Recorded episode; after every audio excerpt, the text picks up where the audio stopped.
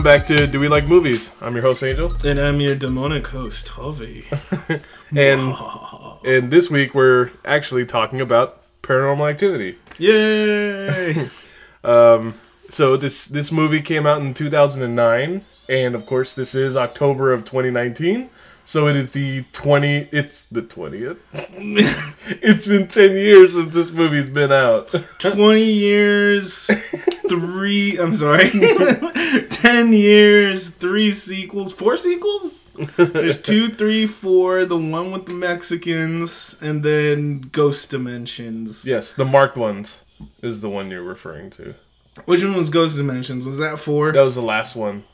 Okay. That's Did- supposedly I'd never seen it, but supposedly that's the one where they were finally going to show you what the demon looked like. yeah, I think I did see it because I remember it looked lame.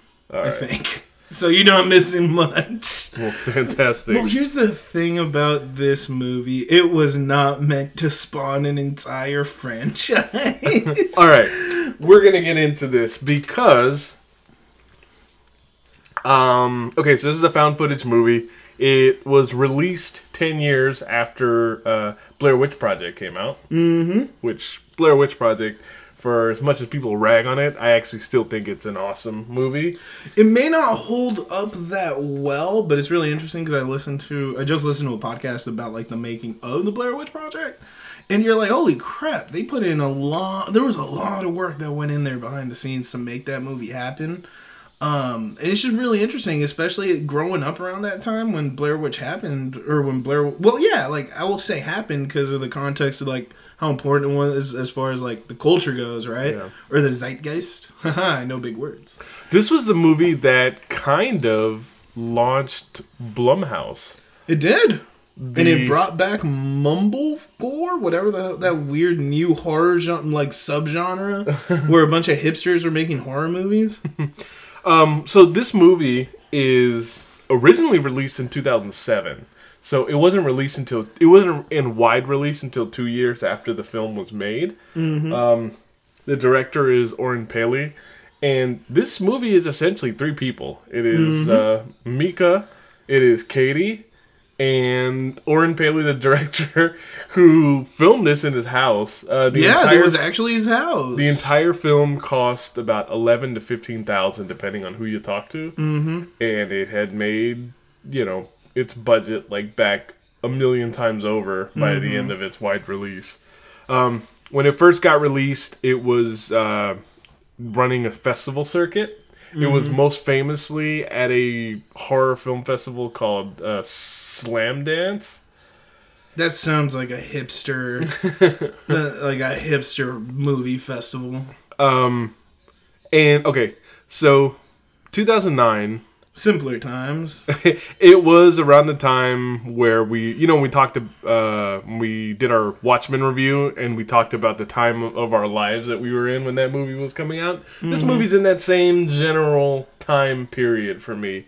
But one of the things that was different uh, compared to when we watched Watchmen is by this point, I had started listening to horror podcasts and movie podcasts. Fucking nerd. and um, I remember there's a now defunct podcast called Horror Etc. that was just one of my favorite shows. And Wait, what do you mean defunct? Like, they don't make episodes of it anymore. yeah, it like I think 2015. The hosts are around, but they just do other stuff now. that's never gonna happen to us, right? We're gonna do this forever, right? So this other podcast that I listened to, um, and in one of the episodes they did a they, they did a full podcast episode on found footage films, and they started with Paranormal Activity, and they talked about how terrifying the movie was. Um, and I'll say this, so this podcast made me want to watch it, um, but Wait, how? Well, I'm sorry, like to interrupt, but how were they able to talk about it in a non-spoilery way? no, they, there's spoilers in it. Oh, okay. I only listened to part of it. Uh, Once I got okay. to a certain point and I realized how much I actually wanted to watch it, I went and watched the movie and then you went back to the podcast. Right. Yeah. but so this movie what they did is and it, you'll probably you probably have forgotten about it by now, but they had this funny system where you they basically put it online, and you had to demand that it comes to your that. city. You actually had to vote for it. So initially, before like I didn't watch it until it finally arrived in San Francisco. and it was making rounds on college campuses first, exactly. right? Yeah. So before it even ended up in San Francisco, the first theater anywhere near us that was playing it was actually Santa Cruz. Mm-hmm. So I talked my then girlfriend, now my wife. and mother of your child. Um, I was trying to talk her into going with me all the way to Santa Cruz so that we can go watch this movie. he was trying to put the moves on her. And for whatever reason, it did not happen that time. But thankfully, uh, just a couple weeks after that is when they finally had the midnight screening at the Metreon in San Francisco. oh my god, you want to go watch this movie at midnight? I did. Oh, you fucking idiot! Well, the, the funny thing is when they when they first started doing screenings in San Francisco, you could only watch it at midnight. That's right. There was a time when you can like midnight releases were actually at you know Thursday going into Friday morning. Well, especially when you're like at this time I was 19, 20 years old. Mm-hmm. I didn't sleep anyway, right? yeah, you were too busy, you know. As a 30 year old man now, I'd much rather prefer. I, like last week, Joker came out, and I watched that movie at 6 p.m. East Coast time. It was you and a bunch of old fogies eating whenever old people eat and it's just. brand cereal. Are you Okay. done? And Metamucil. All right, now I'm done. Um, and so we went to watch this movie, and I will tell you right now. I know I've seen movies that are scarier than this. I know I've seen lots of horror movies that are better than this. I've never walked out of a movie theater more like just terrified than of this movie.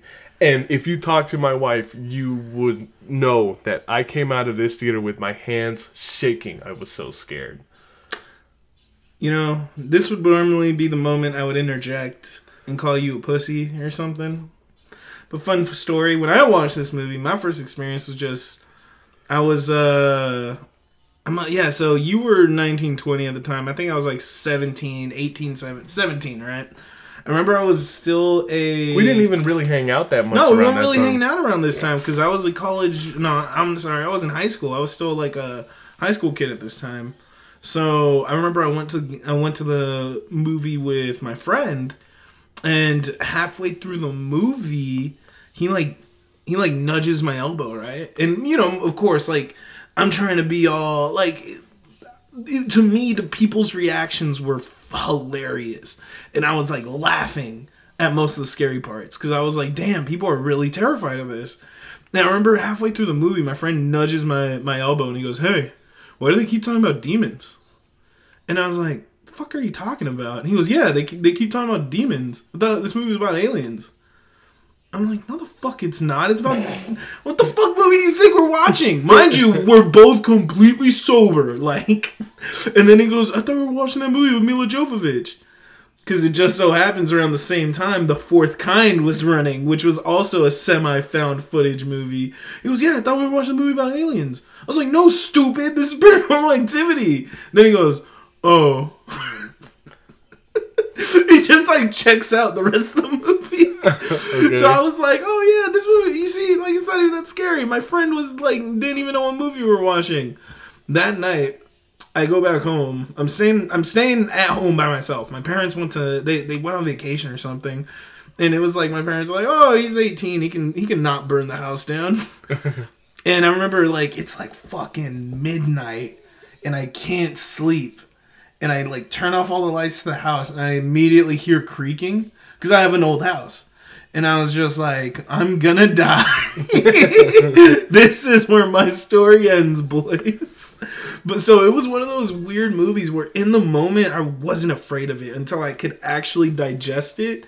And it just, you know, it's one of those things where this movie took something really mundane and something we all experience, which literally just sleeping in our own beds, and made it terrifying. So there's a lot of things that this movie does um, that's that makes it just for me. And again, like I said, people will listen to this episode and say, "I have no idea why they like this movie so much, or why whoever likes this, I like this movie." And I will like give it away right now. I think this movie is fantastic, and even watching it uh, last week, you know, I had to do a little business travel last week. That's why I wasn't here, and I watched it in an airport. Even then, like I hadn't watched this movie in a while, and and it kind of bleeds in with the sequels a little bit, you know, because it just like it's a series that never really changes the formula until like the until the marked ones. So it's it's Where they're like, what will brown people do in this situation? Um, but you know, it's it's it's. But what rewatching the original one again, I realized that there's a lot of. I just remembered my first experience watching it, and it's one of those things where it's like. Have you ever seen those documentaries where they talk about how people couldn't stand to stay in a movie theater when The Exorcist came out? and people were like fainting and, oh my lord. It's the closest thing that we'll ever get to that, or Yeah, at least that much. people around my age will ever get to that. Um, That's not Blair Witch. Yeah, for sure. And Because um, I think we've definitely missed the mark on Blair Witch by like 10 years. Yeah, I mean, I watched Blair Witch a couple years after it came out, and I thought it was good, but it I I, Mm-hmm. I I wasn't there for the hype. And that's the thing. I think this is this movie's different because we did get to experience the Yeah. hype. Especially you, because this movie was definitely accessible for someone who was in their late teens, early twenties. Yeah, these characters were probably about six or seven years older than they're like what, at 23, 24. Yeah, a little old. It seemed a little older. Yeah, they. that. Oh yeah, Mi- well Michael looks forty, all right. Right? But um, I, I'll say this: one of the things that makes this movie super effective to me is growing up. One of my favorite ghost house movies of all time still is Poltergeist. nope. But Poltergeist, like those were not neighborhoods like I lived in. Mm-hmm. Those were not houses like the ones I lived in. Mm-hmm. Um, it just wasn't it, like you know to me it didn't have like the most sustainable reality. Yeah. And I was in the '90s. I wasn't in the '80s, so Yeah. it just didn't really strike me that way. This movie happened to make a San Diego townhouse. The suburb. Yeah, in the burbs. That looks like almost where anyone now lives. Like it looks like my place. Mm-hmm. It's just this like obviously my place is a lot smaller, but it just looks like this very modern, Mm-hmm. really nice place that two people have like decorated and made it. Like there's just nothing peculiar about it. Yeah. But the stuff that happens in this house is Mm-hmm. fucking terrifying. yeah. And um, yeah, when I got out of this movie and I had to go home and I had to like go to sleep and I had everyone in my house at the time, my sister, my parents, I had to put on like Batman the animated series, like my DVD, and I just like watched three episodes before I could even think of sleeping. Must have been nice. It was just me and my dark thoughts. I was calling my friend at like, you know, fucking three in the morning. Do you want to hang out? And he's like, no. but then it was my friend. Like, he nothing bothers him. He's the type of dude that he just he just doesn't get scared. So I was like, oh, it must be nice, you fuck. So this movie revolves around a you know twenty something couple. Uh, oh, those damn millennials. Even though they're like, I mean, they have to be like Gen Xers. well, they're pro. The, it's proto millennials. It's that weird. Like, it was like what we were talking about with uh, with 500 Days of Summer, right? Mm-hmm. Like this was the time period where pe- where millennials were barely starting to buy homes, go into the workplace, and starting to become adults. Yeah, that's how you can tell this is a fucking movie. Yeah, it's some people in their mid twenties owning their own home. It was bullshit.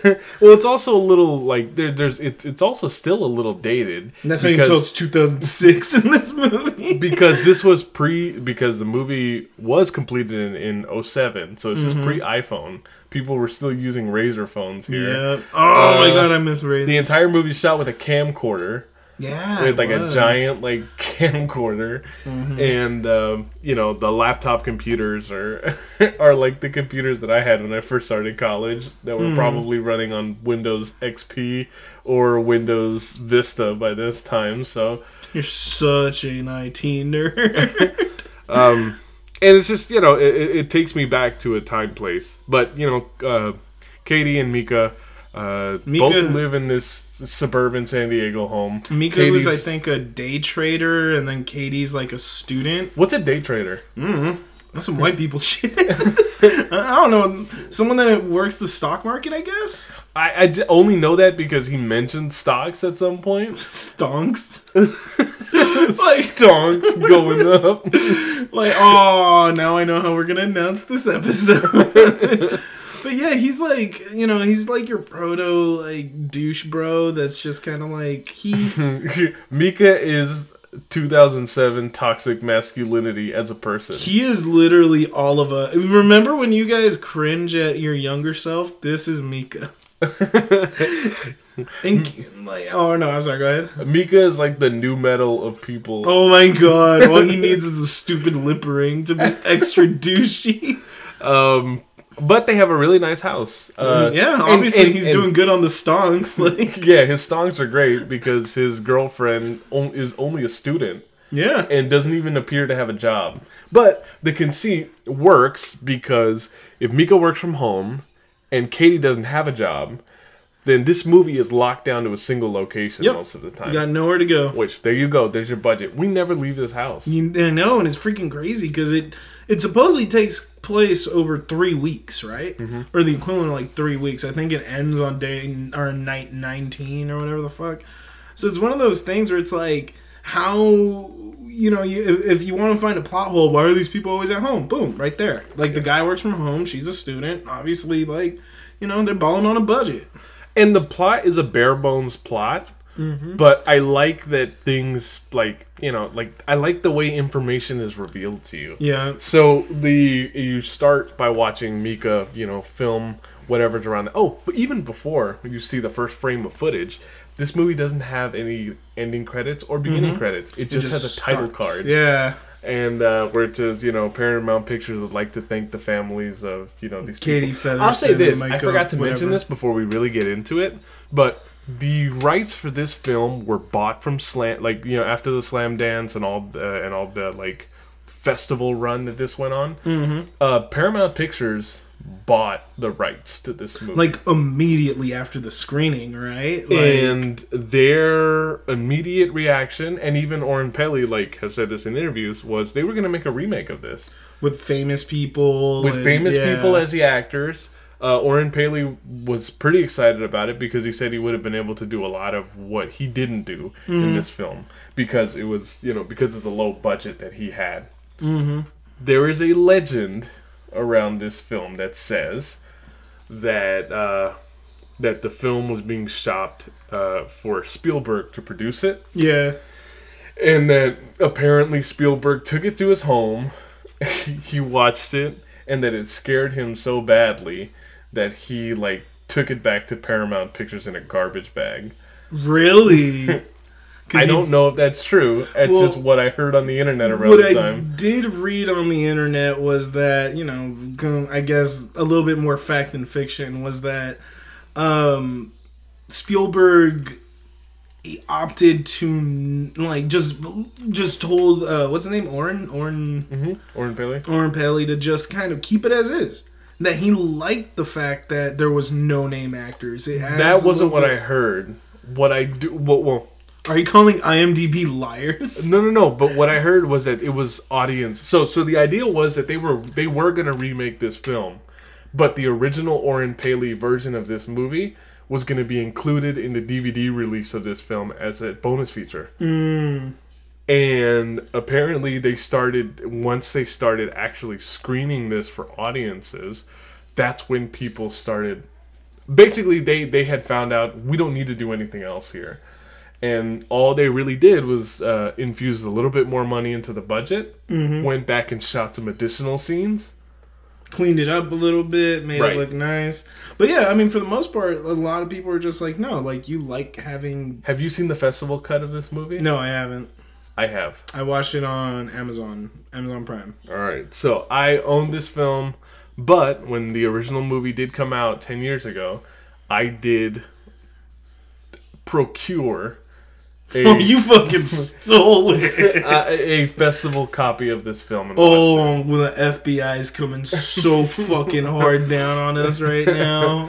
um so I, I i can i can speak to the differences in the film Mm-hmm. and i'll say this i like what they did with the re-edits of this movie mm-hmm. even though there's one thing that is missing from the original version of this film that i do wish is here What is and i'll get into it Oh, you bitch! Don't fucking tease me like that. uh, but you know so uh, katie pulls into the driveway Mm-hmm. and that's when you hear it revealed from them that they're going to have a psychic that's going to come and visit them. They have a lot of exposition go on very quick. Like they throw a lot of information at you in the first couple minutes. Like in that time, they tell you about the psychic coming on, that weird stuff's been happening around the house. They That's tell why- you Mika makes a lot of money Yep. because apparently that's like a five thousand dollar camera, Yep. and he said it only cost half of what I made today. Mm-hmm. Oh, it must be nice. Uh-huh. and then the fact that you know they they've alluded to they allude to this like barely starting up recently, but Katie talks about how it's something that's been happening her whole life and it's something that's been following her. And I was you- like, yeah, it's like you just know that something is happening in their home. you don't know what, you have no idea yet, but you know that it's serious enough that Micah had to go get a really stupid expensive camera for. Yeah. I only know because the original subtitle to this movie, when it was doing the festival run, it was originally called Paranormal Activity: colon Evidence of a Haunting. So I knew mm-hmm. it was a haunted house movie for sure.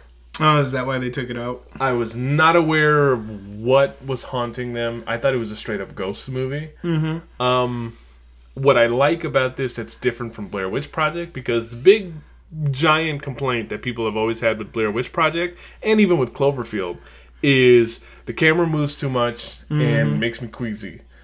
So what this movie does that's kind of brilliant is most of the stuff that's going to happen is going to happen when the camera is stationary Yep. in a single position and it's pointing out into the hallway, down the stairs, and you're watching them sleep. Mm-hmm.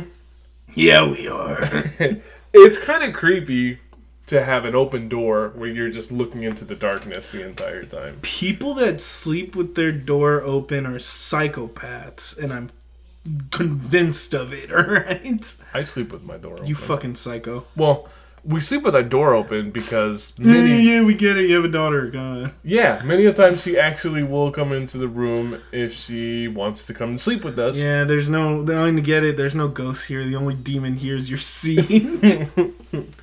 she wails like a banshee and runs into your home. Oh my god, she has terrified me at night. She's worse than any demon you can think I think one of the most frightening things that ever happened was once she came in and then just smacked me on the ass really hard to wake me up. And then you almost farted in her face. Um, so my you know God. the um, this psychic ends up coming over who looks like a low rent Steve Martin, and uh, they basically that's where Katie reveals to him that this is something that she's been dealing with her her entire life. She mentions that there was a fire in her childhood home where they lost everything.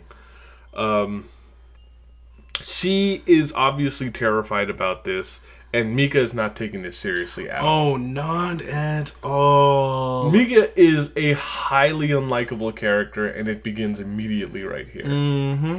And here's the thing, like you know, gentlemen, that anyone listening to this podcast, if you're ladies and like think something's important, at least pretend it's important to you.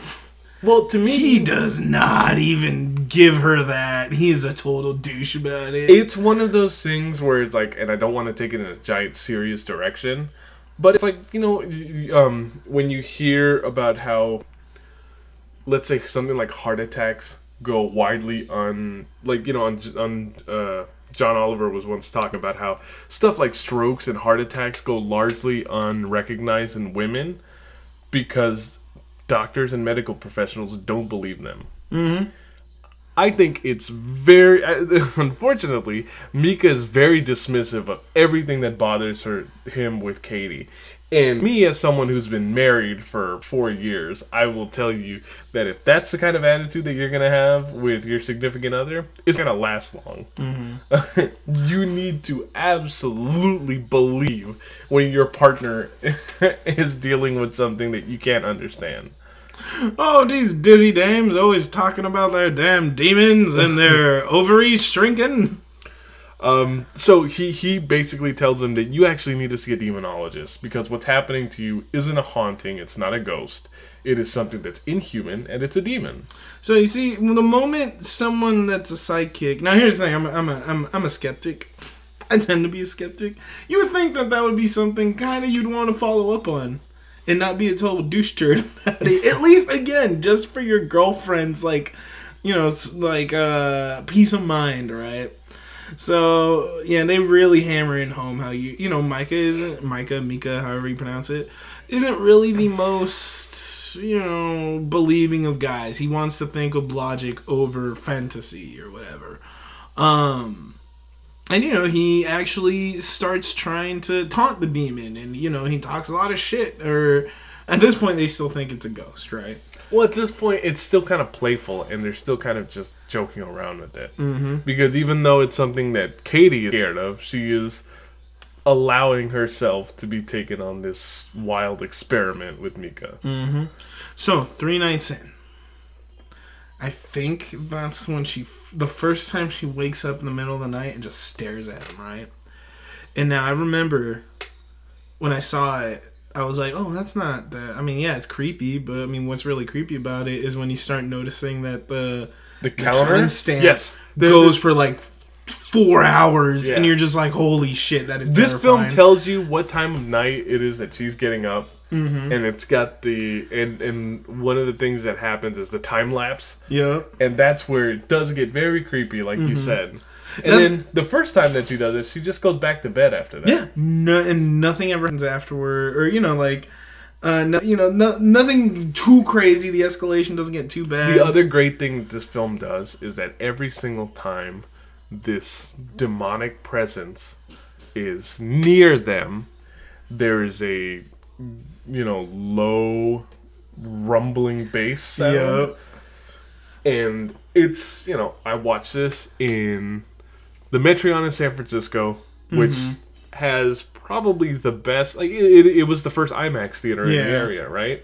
So that loud bass just rumbled and throttled through the entire theater, Mm-hmm. and it's just one of those things where it puts you on edge. Yeah. And what it makes me think about is, uh, you know how like, I, I I'm I'm kind of a skeptic as well, to be totally honest. Like, and and part of it is where they talk about how one of the things that that's a common cause of people who think their home is haunted, quote unquote, is your house may have really old pipes. Mm-hmm. And there's also just noises that you hear specifically in houses and with pipes. It's like this it's this one pitch of sound that that is not always like that you can't always hear like you know just mm-hmm. like loudly. Like it's not something that's just so noticeable mm-hmm. but it's a pitch of sound that is so strong that it like immediately scares you and mm-hmm. kind of like causes you to like you can see any like it it can make you delirious. That's how like that's how much it just shocks you and throws you off balance. Like it's so crazy how much you can hack the human body into like going into stages of fight or flight. You know, just based on sound, based on like So using that low rumbling bass sound builds all the tension you need. There's no music in this film. It's funny because I haven't seen this movie in about ten years, so I forgot about the rumbling, uh, the rumbling bass. And I was watching it at home, and I don't really have the best sound setup, so I had to watch it with uh, with subtitles on. And I didn't even notice it until I saw the subtitle that says "low ominous rumbling." and um, what I- one thing that I do appreciate this movie does is they do such a good job of just showing you as opposed to telling you this is a part that's scary you know It's what it does what Blair Witch Project did not do. Because Blair Witch Project, it did a lot of the sound stuff good. Like there's some fucking terrifying stuff in Blair Witch Project. Oh, yeah. Specifically when they're sitting in the tent and they hear like what sounds like this like either kids outside or some it sounds like an adult with a creepy voice trying to be a kid. Mm-hmm. Like there's like that one section of that that is the scariest part of that movie. it's a fucking trippy ass movie and i actually want to do it uh, one day as a podcast Yeah. episode but yeah like it's just one of those things where it it you know they they they know how to they know how to how to play the game i think is the best way to do it they know how to was- manipulate things to show you you know to, to, to show you that you should be afraid of that And, things, and for know? context too, like this was the decade of torture porn. Mm-hmm. Saw basically ran the aughts in terms of the only it, it was the only remaining horror Hostel. yeah, it was the only it was the only horror franchise that really dominated the 2000s. yeah, and I mean, still is to this And day. this movie was just a radical departure from that because it went for something that was so simple, but it did just enough and it did everything at the exact perfect moment. Mm-hmm. Because just a few days after the you know what happens with Katie where she's standing up and staring at Micah, there's the night where they're in bed together and they hear like either like a the demon scream followed by like a Oh, bang, bang, sound Yeah. and that like again is one of those things that like scares everybody and it's one of those things where it's like for it's them waking up and they're like do you hear that Mm-hmm. do you hear that and then like and, and it's just up until that point all the sound is so subtle Mm-hmm. that you're just like that you are just forcing yourself to try to listen Yeah. for what it is. And then, like, as soon as they're up and they're all looking, like, outside the window, that's when you hear the sound followed by the crash. And everybody in my theater just screamed and jolted up. It, you know, I think I refer to the Conjuring movies as jump scare movies. This is like jump sound the movie. Like it's all like you know we talked about it when we talked about uh, a Quiet Place, right? It's like this movie just does such a good job manipulating sound because there is no ambient noise. There's no background music or anything. It's just No, they're it's- just really good at manipulating like the sound in the movie to make you so focused on the silence to suddenly just. There's a movie that does this visually. Mm-hmm. So, this is the greatest audio example of that. The greatest visual example of that is Signs, the 2002 Mel Gibson and Joaquin Phoenix Mm-hmm. movie, where Joaquin Phoenix is watching the video from Brazil. Yeah. Where all the kids are like looking for the alien, and you just see these bushes moving. Uh-huh. And you're like trying to see where you where you can find this alien in the bushes. And I remember the first time I watched this movie, I watched it with a bunch of my relatives, and I was like trying very hard to see it. And then the moment that you see that full bodied, tall alien walk across the driveway, I like screamed audibly and like just kind of bounced back. And that was what this what this uh section of that was, right? Yeah. Um, nobody likes the idea of being awoken by sounds at night. Mm-hmm. Um, but you know, it's just like it, it's it's there's nothing that they could have shown that would have been Mm-hmm. as frightening. The footsteps are hard, Yeah. it's a Big boot. thing Yeah, coming after you. big boot footsteps. There's a giant shadow that appears in their white door that you'll Mm-hmm. see, and it's just it hits all the right notes. You picture what the demon could look like because at some point Micah's looking at a book that's Yeah. got different drawings of demons. yeah. So you have an idea of what you think this thing is going to look like. Big old Baphomet looking motherfucker.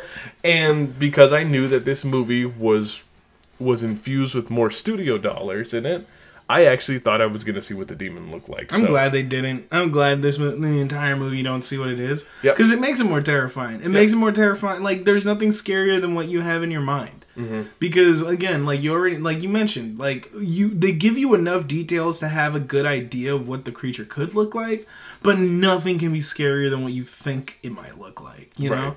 Um, so I think that it was great they didn't show this movie. That's why I'm actually really disappointed. I think in Ghost Dimensions when you do see it, which I, I don't know, I don't remember if I saw it or not. It's so fucking weird. uh, Micah does v- EVP to try to record the. Uh, he does all your science nerd shit. Yeah. Um, which he does actually catch like uh the growling sound. yeah, when he said, "Do you want me to use a Ouija board so you can talk?" and Yep. he's like, "Grr."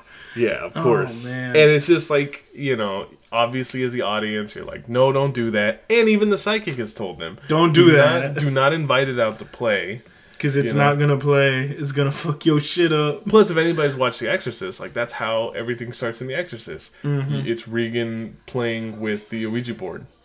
It's so ridiculous that it, it's like rule number one: everyone knows you don't play with dead things, and this mother, this stupid motherfucker thinks, "Hey, you know what would be a great idea? Let me piss off the demon by like challenging its masculinity, and then give it an invitation into the house." Well, I mean, let's be honest. Micah is a very privileged person that has probably lived a life where he is able to control everything.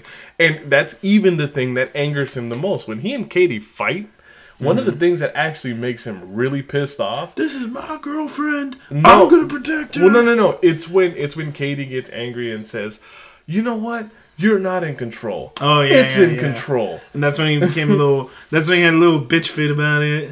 Yeah, no, it was absolutely like it, you know, it's again, you're watching the deterioration of the relationship that they have along with all of these things that are occurring at the same time. I love movies where there's no subtext. It's all about monsters. This is just a demon, and not in any way representing the slow decline of of this relationship as it breaks down before us. Well, I think part of the pro- part of what it's trying to tell you too is that if you have someone who's dealing with demonic possession, it's not only going to affect them in terms of everyone in the house is going to see demon shit.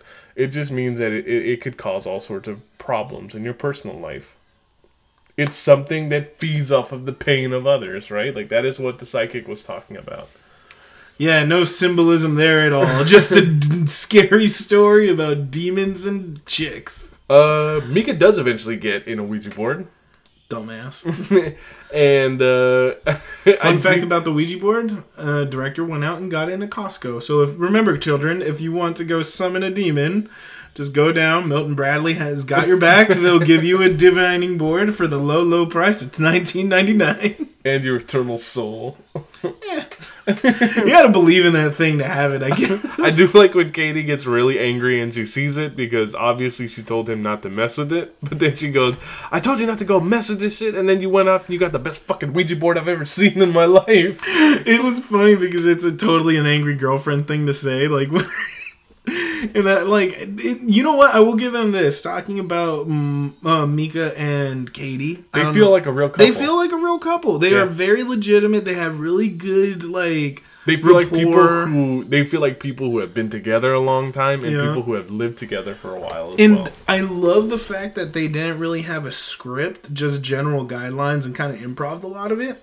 It also doesn't tell you anything about their families in this. No, not at Uh, all. the only other person that shows up besides the psychic is Katie's friend, who shows up like just one, in one scene of the film. Yeah. Um, Was it her friend or her sister? no, it's not her sister; it's her friend mm-hmm.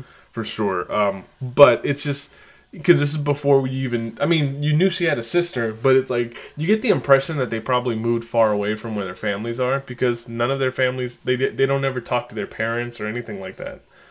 Yeah, but also they have I don't know, they could have those weird relationships where they don't want to talk to their parents. Yeah, for sure. Well, I mean also the sequels explain like Katie wouldn't talk to her parents. Well, of course, but I'm saying like in for the context of this movie, they seem like people who are used to just being together with each other, and uh, yeah, it's just the moment something weird happens, I'm calling my mama. um, the other experiment that so when the Ouija board happens, this is actually something that was added by the studio. Mm-hmm. Uh, the Ouija board, uh, they go out on a date night. And while they're on date night, the camera is pointing to the coffee table where the Ouija board is, Yeah. and you just and you see the plants all blowing like if there's a wind that's appeared and that's, That's right. presence. Yeah, yeah. then you see the ouija board start moving and then it just lights on fire and that was enough to scare everyone in the audience when we were watching it I thought that was pretty rad. And yeah it was fantastic it is really good and it's really it's really simple you, a movie that has been given the studio money that this was it, you have to commend them for fighting the urge to put They- yeah, they it wasn't like George Lucas throwing studio money and putting in stupid scenes that weren't that had right served we no purpose. we Yeah. are we we are watching a series where a director has gone back to the movie several times to add new things into it mm-hmm. and they fought the urge to do that here they Yeah. added stuff here and there but the kind of stuff that they added is actually a lot more simple Mm-hmm. because there's a scene that's that's more sensational that gets pulled in so at, at one point i don't know if you remember micah goes online and he in a website Yeah, and he finds the girl that was also possessed in the '60s. yeah Yeah, he finds that who had the website. same Mhm. symptoms that Katie has. So the original festival cut of this movie, that's actually a subplot. Really? And one of the things that you end up seeing in the movie is through Micah's computer, you end up watching her entire exorcism. Mm-hmm. And in it, you see eventually she gets the demon face that you see, Mm. and it ends with her chewing her arm off. Holy shit, that's kind of cool. But because they do it in that fuzzy, QuickTime video black Yeah. and white, because it's still 2006. Yeah, you don't even you don't have to worry about like you know like F- any special effects CGI or and- special yeah, effects. yeah. It was just enough to give you the effect of how scary it was. That's fucking weird. And um, yeah, it's just you know you so you watch a couple videos of Diane, you Mm-hmm. hear her angry demon voice, you see her angry demon face. I do miss that part of it Mm-hmm. because to me, I and I watched that one at home. Yeah. Like I thought that that was one of the creepier parts of the entire film. Now you see this is really interesting because as someone that's only seen this this film, right? The the the studio one, the post whatever. I feel that if this was a standalone movie and they weren't going to turn this into a franchise, it would have been great to have that. Yes. Now, but because, and I think maybe it was one of those things where I, I don't know. This is just me putting in my tinfoil hat. Is one of those things where they saw this money and they were like, "Yo," or the, well, yeah, they saw this money because they thought this movie could print a shit zillion dollars. They were like, "Hey, if we turn this into a franchise, we're gonna eventually show all this shit, so we can take that out and like just infer it." Because you know, I think I'm wa- because I watched this under the context and you of know the series. of the series, yeah. I'm like, okay, I'm glad they took it out. But yeah, if this would have been a standalone movie, um, which I'll go into my thoughts that I really do think it should have, I would have loved to see that scene, and maybe one day I will. Not right now because it's nighttime and I gotta drive to my car and I mean, I mean walk to my car and it's a long walk from our studio. Um, Micah also does the experiment where he puts baby powder on the floor. oh fuck you! This really scared me. This is so no okay. That's what it is. Is this movie does a really good job making you feel uncomfortable. It plays on a lot of different fucking fears. The fear of being It does watched. both. It does two things. It does two things. It makes you say, like, it tells you we're not gonna do the cartoonish demon stuff. Mm-hmm. So what you're gonna see is not gonna be a demon the way you would picture it, like you know, in a video game or something Mm-hmm. wild like that. At the same time, you get the baby powder that goes on the floor, and you get these three-toed Mm-hmm. It's footprints. so fucking. So you're just like, what the fuck? And then it's and then like during the baby powder scene, like you were saying earlier, it's just fucking stomping. So you know this monster's huge, and you're just like, holy fucking shit. And the worst part is it just stands there. Yeah. Well, there's a night too. There's also that night where they end up like going into the hallway and they look at the chandelier that's swinging, and while it's swinging, they hear growling or like a groaning of like like something. Uh, there's the night where Katie goes sleepwalking. She Yeah. goes into the backyard and, And is sitting in a backyard there. swing. Yeah. And everybody was terrified because Micah's standing out there, and while he's standing out there, the low bass voice is like is going, and it's just every time they hear something and Micah grabs the camera to go, you're just following his point of view. Yeah. So as he's turning on lights, that's when you're like, oh, is this when it's gonna pop up now? Yeah, and you're just to pay attention? waiting for it. And it's just like, and it just doesn't do that. It doesn't do that. It doesn't jump scare you. But it does enough stuff to scare you that you don't think it's out of the realm of possibility that it's going to hit you with a jump scare. You're it's one of those movies where you're always expecting the jump scare and it never shows up, and you almost want it to show up because you want to just get it over with. You want the You're just- release of tension. Yeah, you're just like, please, I don't want to feel this way anymore, and it doesn't let you have that. yeah. And so, I think- and then the swing part where he goes out to get her a blanket, he goes back in the house to get her a blanket, and then on the way back, he just bumps right into her like Yeah. suddenly. And then she was like, "What are you doing, stupid? Yeah, Uh, just- go to bed." Pretty much every drunk girlfriend after a bender. and then you know, and then the next day she doesn't remember. Right? Well, it also plays just on a fear like of you're with somebody else, like you're not alone in the house, but you're the only one that's seeing something. yeah. and the other person is not seeing it with you. Mm-hmm. You know, There's something. There's got to be something about gaslighting I can throw in there, but I want to keep this a very light podcast. but anyway, but Micah doesn't take any of it seriously, And or it- even when it does start getting serious, he just keeps saying, "Well, we'll take care of it. We're not going to call the we don't need to call. Yeah, like he keeps convincing Katie to not call him to the point where it's kind of you know at a certain point you're fucked because you know he actually leaves the country for a little bit. And it's like when they need him the most. And it's all because Micah, one, didn't take this serious from the beginning, and two, thought he was, you know, he can handle it. and and just decided to keep pissing it off. And that's the worst part is the, you know, like, you know the what's his name the the the psychic tells him that it feeds off negative energy and here's the thing it's not negative like spiritual energy it's the vibes we give off. So unknowingly they are have cr- made this demon stronger just by fighting.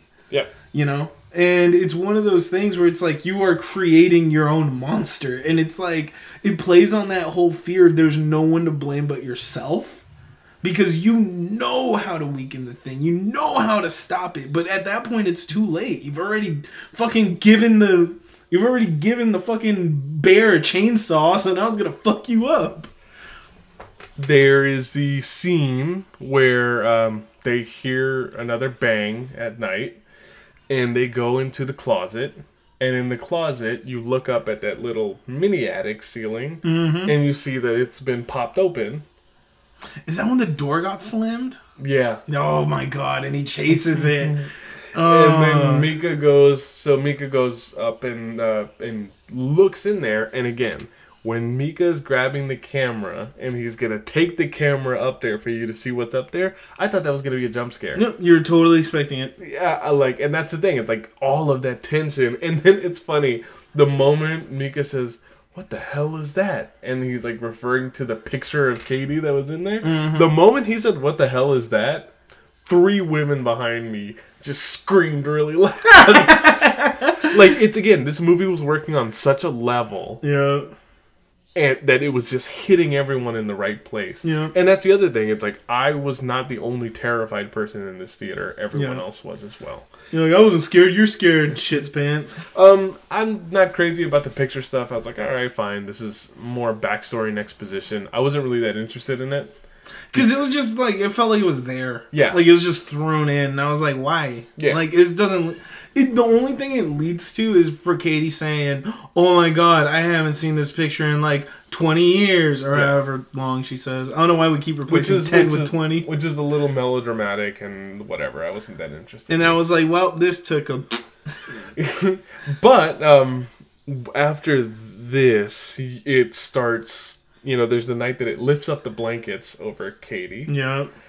and then it starts occurring in the daytime. Mm-hmm. The daytime, you are now getting. And the other thing, so the Diane subplot, one of the things that it was replaced with was this daytime scene where uh, where the picture frame is broken, where it's like the demon has apparently punched the Micah side of the picture, Because the demon's name is Kyle.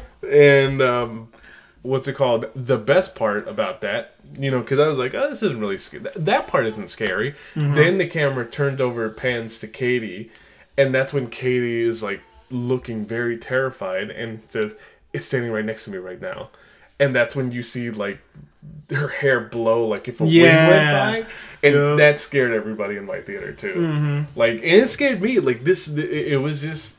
E- And even now, it's like I forgot about that section of it, and it just creeped me out too. Mm-hmm. Just watching it this last time. and I love the fact that stuff happens during the day because it it just it tells you how serious the situation is. There's no reprieve, right? It's Yeah. one of those things where It's it's one of those things where in the beginning, during the daytime scenes, you're safe. yeah, you feel safe because it's just them being a couple, but suddenly you got this horrible thing happening. And the other thing is, as I was watching it this time, I noticed, you know, there's that whole occult angle of the witching hour at three in the morning, right, being the devil's time, and that's when a lot of the creepy haunting stuff does happen.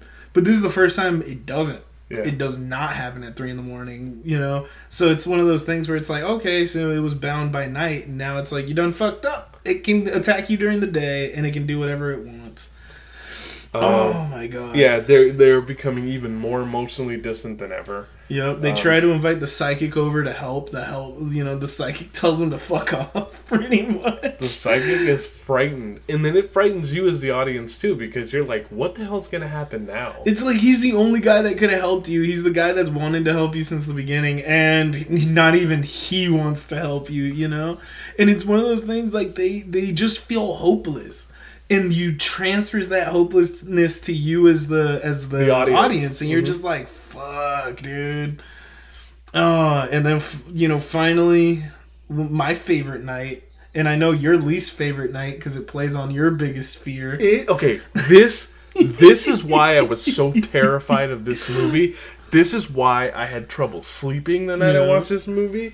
This is why this is the one scene in movies in general that triggers me. Mm. Like in general. And that's when Katie her foot is outside the blanket Stupid. Everyone knows you're protected if you're under the blankets. and she gets yanked from her feet off the bed. And it just the scariest part about that is that you know that they probably tied like a wire or just a rope around her foot to do it. But it's just the sound. There is this sound that's made when her leg like splits to the side, yeah.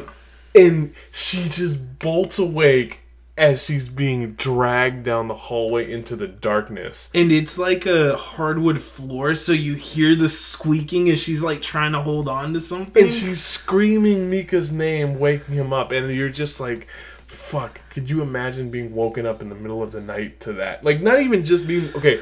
It's frightening to to be the one that experiences that.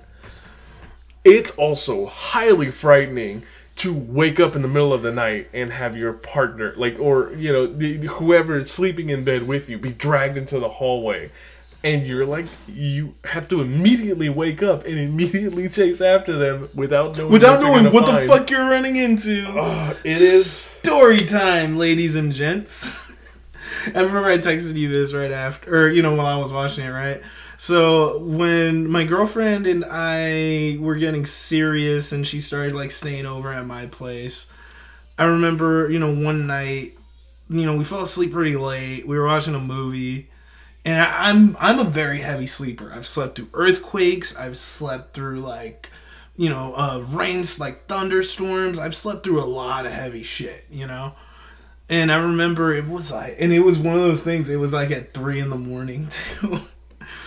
I remember like my, and, you know, like she she'd stayed over my house before. My girlfriend and like slept like a log, but this one time she jerks like herky jerks herself awake, and like gasps like she's running out of air. Oh, which Katie does in this movie. Yes, and that's why it woke it woke me up, and I got so fucking scared that she was like either choking. One of two things. I thought she was choking, or she was being attacked by a demon. And I'm like, this is it. I'm gonna die. And I just grab her, and I'm just like, don't don't get pulled. Don't get pulled away. And, the whole time I was like, "It's okay, it's okay. Like nothing wrong, nothing bad's gonna happen to you." Because again, my mind went to this scene, and then she tells me, she goes, like the next day, she goes, "Yeah, my dream was about someone taking my oranges or some shit." but I was like, it, it's one of those things where when I saw this scene, I was like, "Eh, whatever." But I guess, like you said, you have that fear of being woken up. And you have to react right away. Yeah. I was like, "Fuck this, dude! Relationships are overrated." Well, this is the thing. It's like this movie has effectively now convinced you that this very modern townhouse in San Diego, filled with these young people, like the most hip modern thing you can imagine, is now dealing with an ancient, scary evil that you would only think of in like gothic old horror movies. No, uh, when you said that, I just thought of Homer Simpson in the devil suit, spinning his tail. And uh, yeah, it's just you know that that is it for me. Um, You're like, nope, I'm done. Fuck this movie. And then that's when I think by that point in time, like from there on out, she's possessed. That yeah, that's the vibe you get, right? She's fully possessed because the next Well, there no, there is one. I think it was after the bite that she's possessed. Oh. I have a feeling it was after the bite. But I think the thing bit her when it dragged her out of bed. Did it? Yeah. I thought I dragged. I thought I bit her the next day. No, the next morning is because remember they're arguing, and then she starts crying. No, but it's still it was it was after she got dragged out of bed Mm-hmm. that that's when Micah comes up to her and asks her how she's feeling and she basically says she's not feeling good. That's where she lifts up the sweater and shows that she has the bite. Okay, so I mean, regardless, I think we're both right. Yeah. like, it Yeah, was we're from both right. on. She is. We're both right. I'm just trying to work out the chronology Yeah, here yeah, with you, yeah. but It gets a little weird. but so then she gets that. Um, there's the weird, strange moment where for some reason Katie's just they they start arguing, and then that's when Micah says, "Why don't you go up there play with your friend?" Mm-hmm. Or like, "You're the one who didn't tell me about the like you know." Yeah, stuff. like, he's just it's your being a fault. It's your total fault that dick. it's here. And you know what? To a certain point, like this is the one time where I'll kind of excuse him. He's being he's been a total dickhole this entire time. Mm-hmm. But at the same time, like this is something that's now effectively gotten to him. So they're both just frustrated. They're Mm-hmm. Yeah, both 'cause he was trying they're both remain- sleep deprived. Like I get it, he was trying to remain cool and whatnot, but at the same time, it's, it's one of those things where it's like, bro, you know, you're gonna regret saying those things later. Well, yeah, and then you know, and they do kind of like a contrast in the where in the beginning of the movie you're watching uh, Micah and Katie eat food uh, right before they're going to bed, and they're both like you know really happy and all that kind of stuff. But then at this point in time, you see them both like eating, and they're stone quiet. Not and talking, they hear noises not- yeah. upstairs and they just kind of look upstairs and then they just go back to eating and they're so like kind of Done. uh, they are yeah they have basically resigned to the fact that they're going to be dealing with this now mm-hmm.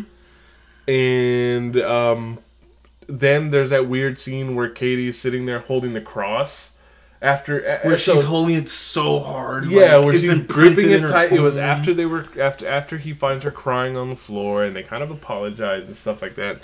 And then when Micah pulls the cross out of her hand, he sees like blood all over her hand. because she was holding it so fucking tight. And you know, then he Or it hurt her because it was, she was already possessed. Could go either way. exactly, and you don't know exactly what it is.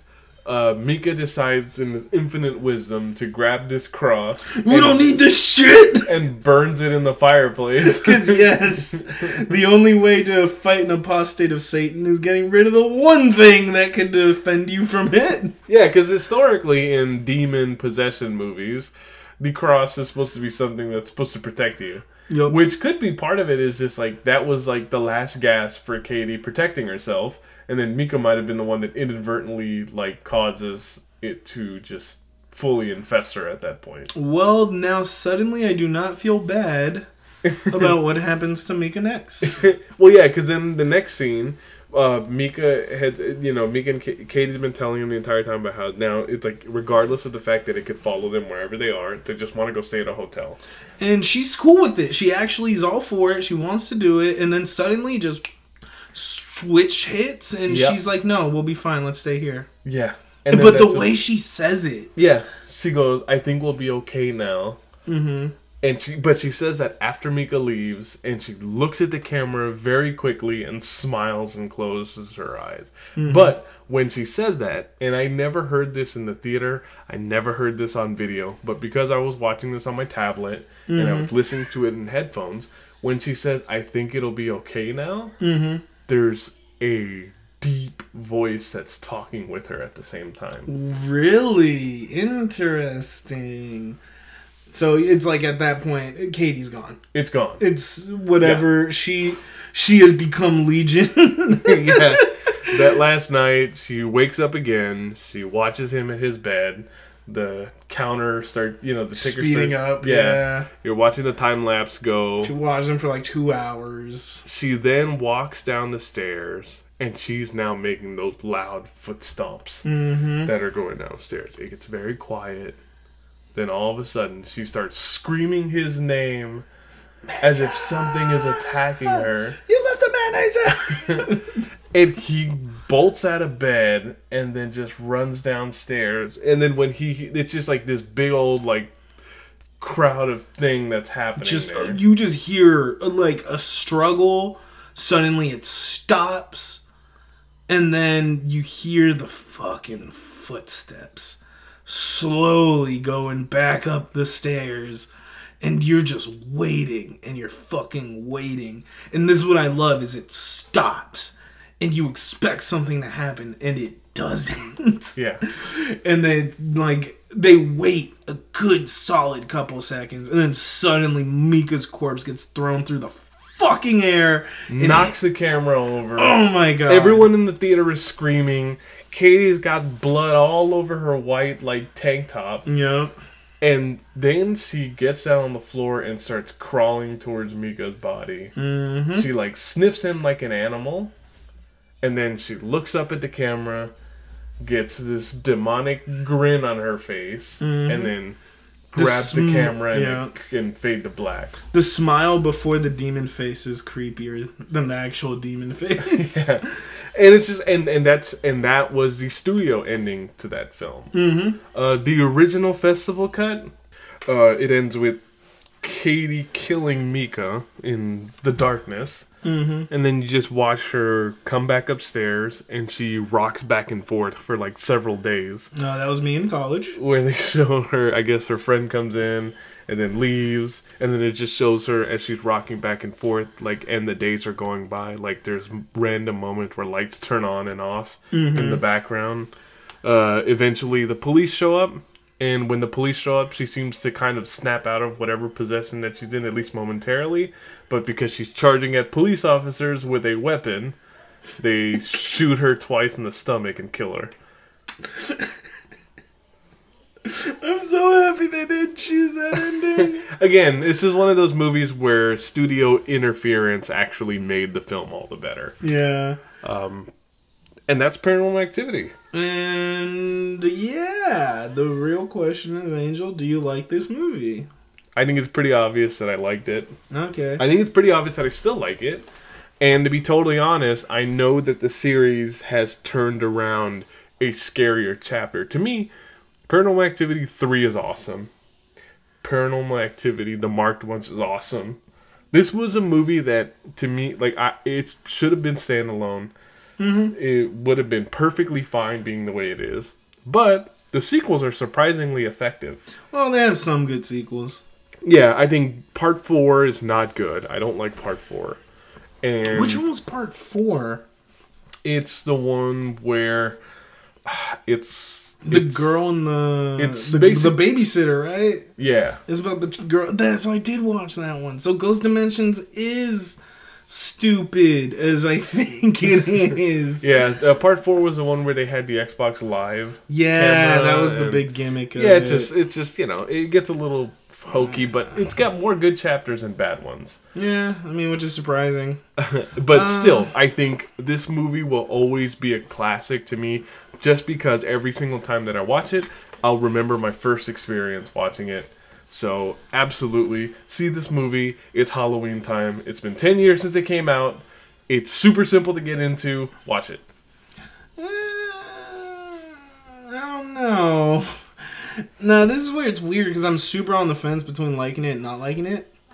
I liked it my first time I watched it. It definitely is not one of those movies that really holds up for multiple rewatches. It's kind of like it's one of those things. It's like once you watch it once, twice, maybe three times after, it's not a movie you can find yourself going back to.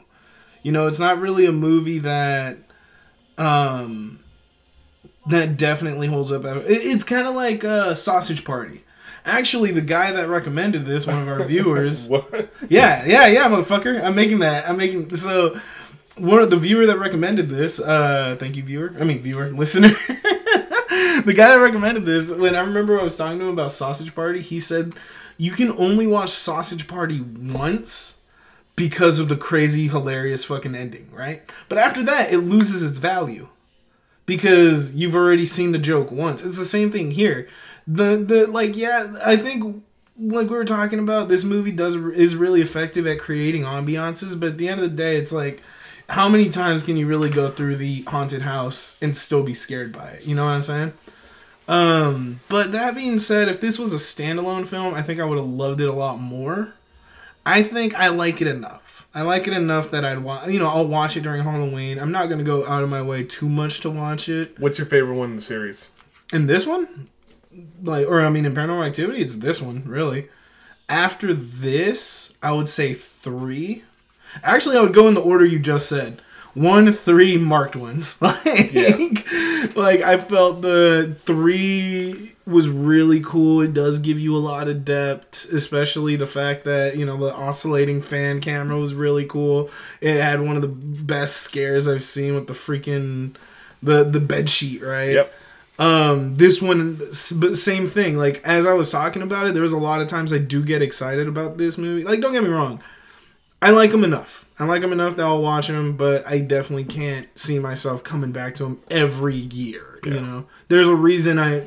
The last time I saw this was when I was fucking ten years ago. You know, but yeah, definitely, it's worth watching. Everyone should experience it because just because of those, it's also one of those movies that it really captures the zeitgeist of 2006 to 2009 uh, it was one of those movies that had a large like cultural impact in my opinion especially for people that were in their like late teens early 20s um you know it was our blair witch you know? And i think that was the, the coolest part of it is that i got to be a part of that hype. Yeah.